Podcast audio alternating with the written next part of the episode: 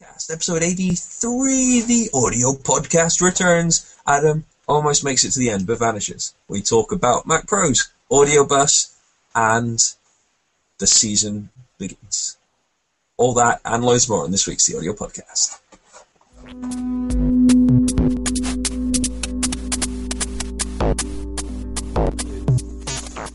It's the 4th of February 2013. It's episode 83 of the audio podcast, the return of the audio podcast. Yay! Let, let it not be said that the audio podcast team do not know how to enjoy a holiday, with a successful Christmas holiday reaching all the way into February. A true, uh, a true triumph of holiday planning, or something like that. Or perhaps gross under planning, perhaps, is a better, is a better way of looking at it. So, uh, I'm just going to reset my window here. So, we're back anyway. We'll be back on Mondays, which continue to be the best of a bad bunch of options for when we could do show. So, we'll continue doing that. Um, I'm Scott Hewitt. Uh, Sam Freeman is not here, but instead he has been replaced by the ever capable Adam Yanch. Hello, everybody. How are you doing? Uh, I hope they're well. We presume they're well.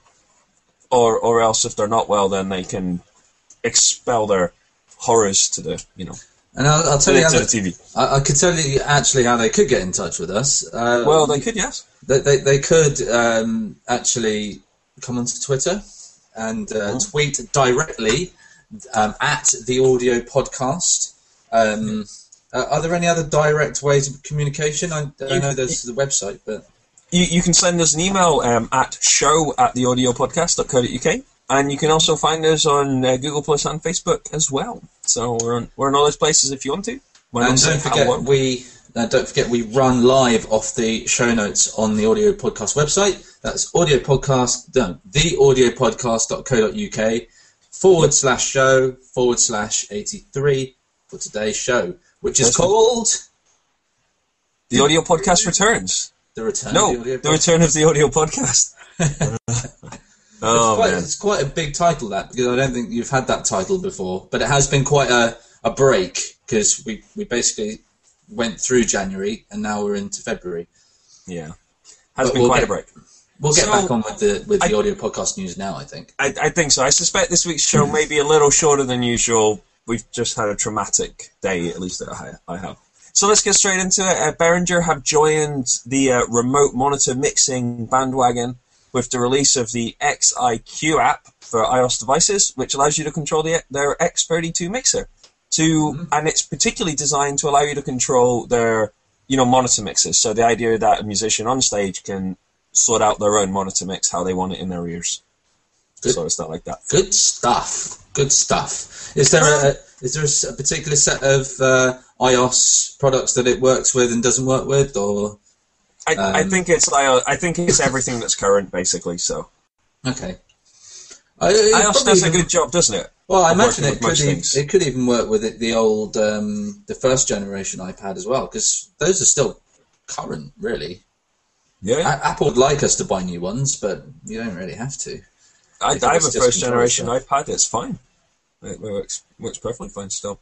Does that? I'm not. I want. I always think about this because the idea of being able to remotely control this as the engineer is really really exciting. We've seen lots of releases in that kind of space, but I do wonder when you start handing over monitor mix control to other people, to, to other people, does that start to affect what they're trying to do, or does it become detrimental to this kind of sound that you're trying to make? I just, I, Well, I've always if, if wondered they that. if they're controlling only their own monitor mix, it's then it's very much the same model as say Unix administrator and. Unix um, user level, and you know we're the users. We just get the limited access account when we're using that system, but there's one guy or gal or series of people who administer the whole thing.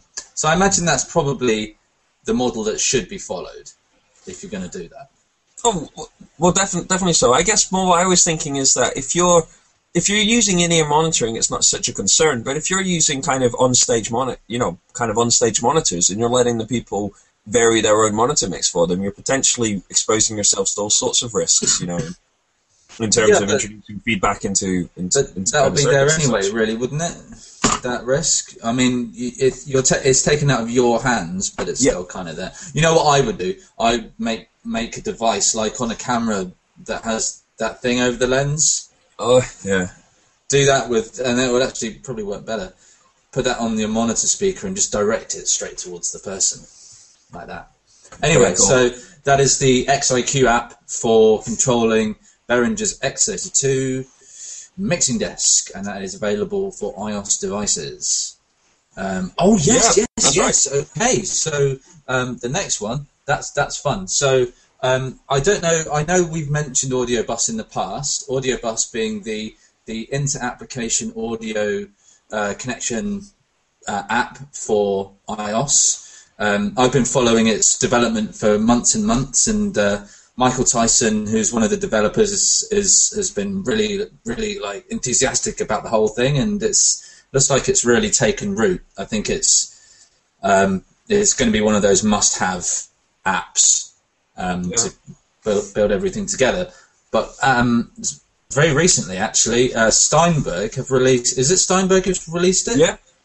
Have released uh, Cubasis, Cubasis. which is a reboot of the Cubasis name because Cubasis used to be the low-end, free bundled sequencer that you got with a, a new audio interface or something like that. It was a taster for full-on Cubase. And I guess they've decided to reuse the name and whack it on their iOS app.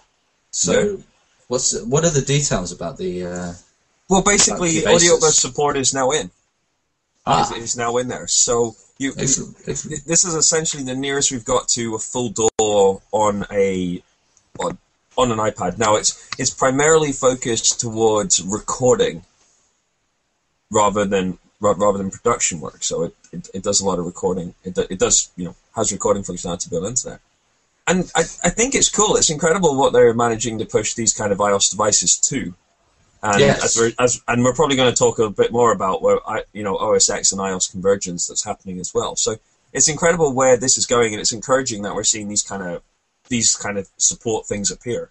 But Well- I, I was just thinking, is is a DAW good good as an interface? I'm saying, I'm, I just don't see myself sitting there thinking, I want to use my iPad to do this. Um, I kind of feel a real computer is what I want, really. But you know, I, I know what you mean. I know what you mean because I feel the same way. I kind of I'm very attached to my mouse keyboard setup when it comes to using a DAW, and I uh, having experienced other apps on on a touch screen, I can't see how you can get the same level of detail achievable on something, even with a big screen like an iPad, because I I, it's just too. I, I get very frustrated with touch screens very quickly when I'm trying to do something quickly or that's detailed and I can't do it. So I'd probably find it very frustrating. But I think uh, I think that that's my opinion, and I'm very baked in. And you know, me and you are baked in. We Yeah. we can use a touchscreen. We're fine with it, but we're very used to our creature comforts when we're doing really specialist tasks. yeah, I think maybe a new generation of music creators will love the touchscreen, and hopefully there'll be some new touchscreen user interface ideas that come along with that. Oh, definitely so. And I agree that the the interface possibilities are exciting. I think the the question mark I have is really just whether the the iPad is the kind of platform that you'd want to commit your recording to and your recording activities to, if that if that makes sense. I- as, as an illustration, I, I was thinking about this. If if my laptop, if I did, a, if you know, if I did some recording and the laptop died, then I could, you know, take it apart, pull out the hard drive, and you know, recover the data. Like that's that is something that I could do. There's there's no iPad equivalent of that. No. Well, it's not as simple. You might be able to, at some point, it'll just upload to the cloud or something like that, and it'll always be there.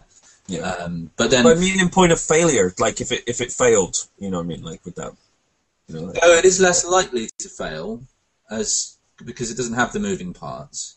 That's one thing, maybe. That's it's not a, a really com- compelling argument there. no, uh, no, no, exactly. And then I think there's the peripheral questions and things like that as well. You know, it's in, in but they're all things that could be resolved. I'm saying we could see, you know, professional standing sound cards appearing and connected into iPads. It could, you know, there's no, it could happen. I can. Well, I mean, I would I would view something like Cubasis and what's that other um, the other iOS DAW that came out in the last six months that's really good. That was like Oh, I um, think that one's the one that was really deemed as being the first proper the breakthrough one, yeah. Let me check its name. I've got Anyway. it here. You, you check that, and I'll just continue on. Um, I think that um, I see them as being useful tools for creation whilst you're out, and then it's all about integrating that or extracting that and putting it into a more capable system when you get home. Um, but I also think that you know we've got our baked-in opinions, and I think that um, you know just disregard our opinion because you can make music any way you want to make music, and technology should help you. And if if you can make good tunes on an iPad with the resources available, then you bloody hell, you go and do it. You know, don't, don't listen to old fussy pants like us because you know it's just. I, I, I, I wouldn't I wouldn't take our opinion as being the uh, as being the way forward. Is what I'm saying. I don't trust my own opinion. I, I, I wonder if what you were thinking of was Aura. Um, A-U-R-A. Uh, Auria, yes, it was. It was Auria. So uh, anyway, so um, Cubasis, um, Audio Bus. Um, if you follow Audio Bus on Twitter, um, they regularly update and say um, this this app has now got Audio Bus support. This app's now got Audio Bus support. They link in with people. Yeah. They'll, they'll post videos of people who have made music with the audio bus system, linking all the apps together in their device and that kind of thing. So I would suggest following. I think it's Audio Bus app, yeah, um, from, I, th- I think that's right, yeah. Something like that. You Anyway, can find you, you can link off to um, link off from the there's links off from our website from the audio podcast.co.uk across into there, so you can find them from there. Shall we move on to the next one? Now, Scott, I'm very interested in the next one because um, I, I, I'm putting my hand up and admitting that again I haven't read the show notes. Um, the title of the next one is called "Will Streaming Work?" Um, what is what's the context, Scott? Well, what what, what I spotted was there's a New York Times article, which um, which which which pointed me in the direction of a, a girl called Zoe Keating, who is a who is a musician. She does kind of experimental cello playing. Not related to Ronan. I presume not. No. and what what she'd done is she's actually produced a spreadsheets of her earnings uh, as an artist. Okay. I see. And, and it was quite it's quite interesting. So the bit that so the bit the New York Times picked on, which is related to the article, was her, discussing stream her streaming revenue, basically. So the amount of money she's making from streaming. I thought it was quite interesting that on the side of it, it also listed her other revenue. On as further on, it also listed her other other earnings revenue as well. And it was Yeah. interesting to see that she, even as a as, even as an established but not nationally acclaimed, I think is probably the best way to put it. She still makes a significant amount of income from tour, from touring revenue and live revenue. Mm. Like I, I was surprised that it was that you know that sort of larger number. But the, the point that she was making is that her you know the, the the thousands of plays by Spotify and people like that. You know I mean? She was essentially looking at less than a cent per per play from, Okay. from this kind of streaming sources, and just the fact that it's basically, you know, while while you could look at it and say it's money that you would never get, and therefore it's worth getting, maybe, but it's nonetheless not a substantial amount of money in any way whatsoever, and I think prob- you know, I think that's an interesting point. The thing I would wa- like to raise is just not something that I've really heard much hmm. argument about, but then I haven't really followed it, followed this argument at all. Really, I kind of, I kind of know that Spotify doesn't pay very much on streaming, Yeah. but that's the that's the leaving point for me. That's like, well, previously the only method of getting paid for someone playing your track is if it gets played on the radio. If you buy a CD and you listen to it, you know, at home, you're not paying as a listener. You're not paying that artist per play. The Spotify model is a completely different thing. You know, the, there's no precedent for it. You know, radio play is controlled by the people who run the radio, and when you're at home, you're used to listening to tunes, and you've already bought it, or maybe you've downloaded it illegally, whatever. You're not paying per play. Yeah. So, I, I, I can see why people have latched onto this streaming problem. You only get so much, like less than a cent per play, or something like that. But I mean, what what do they expect? Like, what 10, 10 cents a play? That's ridiculous because you can listen to a tune millions of times, more than millions of times. You can sell a million records, and each person might listen to it a hundred times, and that's conservative, you know. Oh well, well, de- well, well, definitely. But the thing is, if you if you think that the model was your pay, you know, even if you consider it against the iTunes version, which is ninety nine cents for a download, if if you're getting a quarter of a cent per play, that's still, you know, that's a lot of down, that's a lot of streams before you've even made it to the point where one person would have bought it under the, you know, under the iTunes version. And I think this is the kind of problem is that it's it's gone from a you know people paid three ninety nine for a CD single to ninety nine cents for the track off the CD single, and now with streaming revenues kind of dropping even further, it's causing There's an interesting side to it, which is that neither Spotify or Pandora, who are the biggest two, neither of them are actually profitable in any real way. They neither of those two businesses are actually making any money.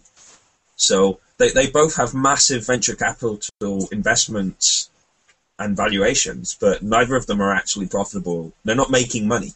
They, they don't make money in any way. So there is a real question here, which is just that streaming is neither, you know, it'd be one thing if what the problem here was the artist business relationship needed reformed, but it turns out that the businesses aren't actually making any money, so they don't have any money to pay to the artists anyway. Well, So- yeah. But then, that- even even then, it's like, how could you say? The the problem, I, I suppose, with the Spotify streaming system is it's very much biased towards really, really popular music. So there's almost no point in putting your music up on Spotify if if ten people are going to listen to it a week. Hmm. You'll Yeah. you'll be better off just letting it stream for free and and somewhere where you can buy it easily um, or set a price, something like Bandcamp. I always, I'm a proponent of Bandcamp. I'll always say that Bandcamp is great, and I really enjoy the options available there. Um, but maybe the streaming system is not economically viable, or maybe they haven't. Uh, Spotify